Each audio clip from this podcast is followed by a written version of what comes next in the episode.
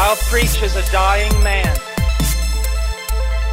to dying men women and youth. And I will preach as though I will never preach again.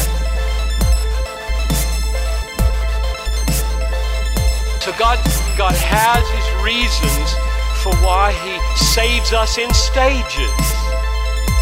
Sanctifies us slowly, makes us fill up every day at his pump. Lest we forget where the gas comes from.